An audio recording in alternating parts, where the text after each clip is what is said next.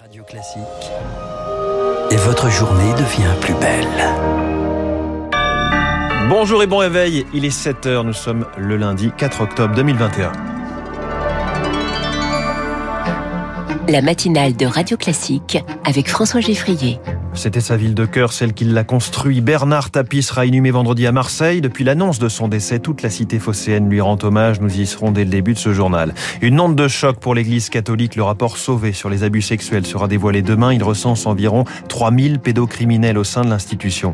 Et puis le dépistage du cancer du sein en léger recul. Une femme sur deux seulement en âge de le faire y a recours. C'est encore trop peu. Bernard Tapie laisse-t-il un héritage économique Ce sera l'édito de François Vidal juste après ce journal. Puis l'invité de l'économie, le gouvernement gouvernement parie sur une baisse des cours de l'énergie en avril. Peut-on vraiment tabler là-dessus? Philippe Chalmin, directeur de Cyclope, avec nous dans un quart d'heure.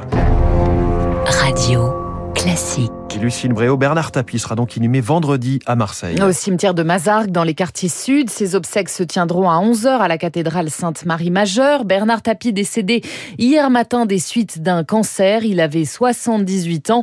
Marseille, sa ville de cœur, qui lui rend hommage depuis Julie Gasco. À Marseille, Bernard Tapie était surnommé le boss. Il occupait une place singulière pour les Marseillais et sa disparition ne laisse personne indifférent.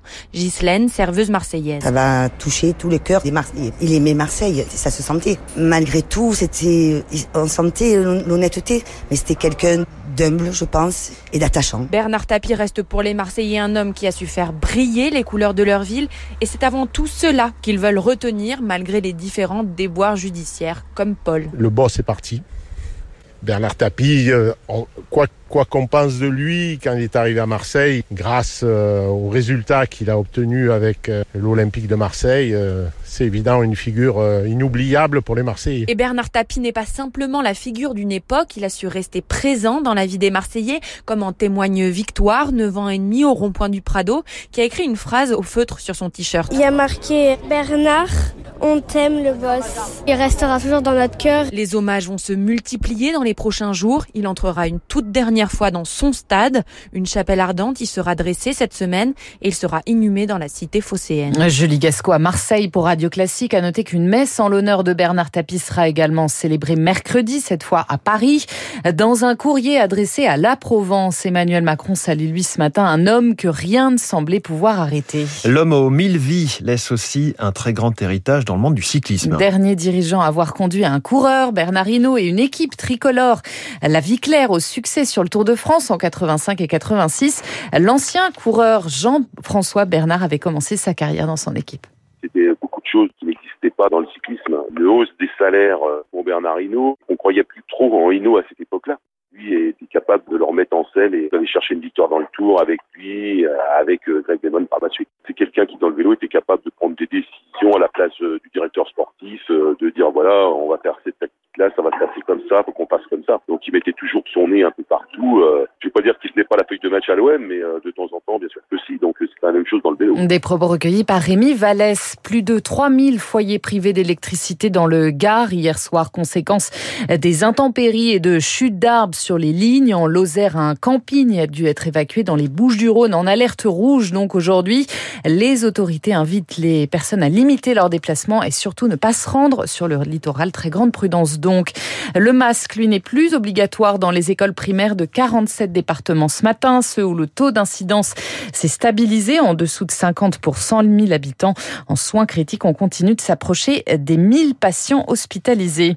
Il préparait une tuerie de masse dans son ancien lycée, dans une mosquée. Un jeune néo-nazi de 19 ans a été mis en examen et placé en détention provisoire au Havre.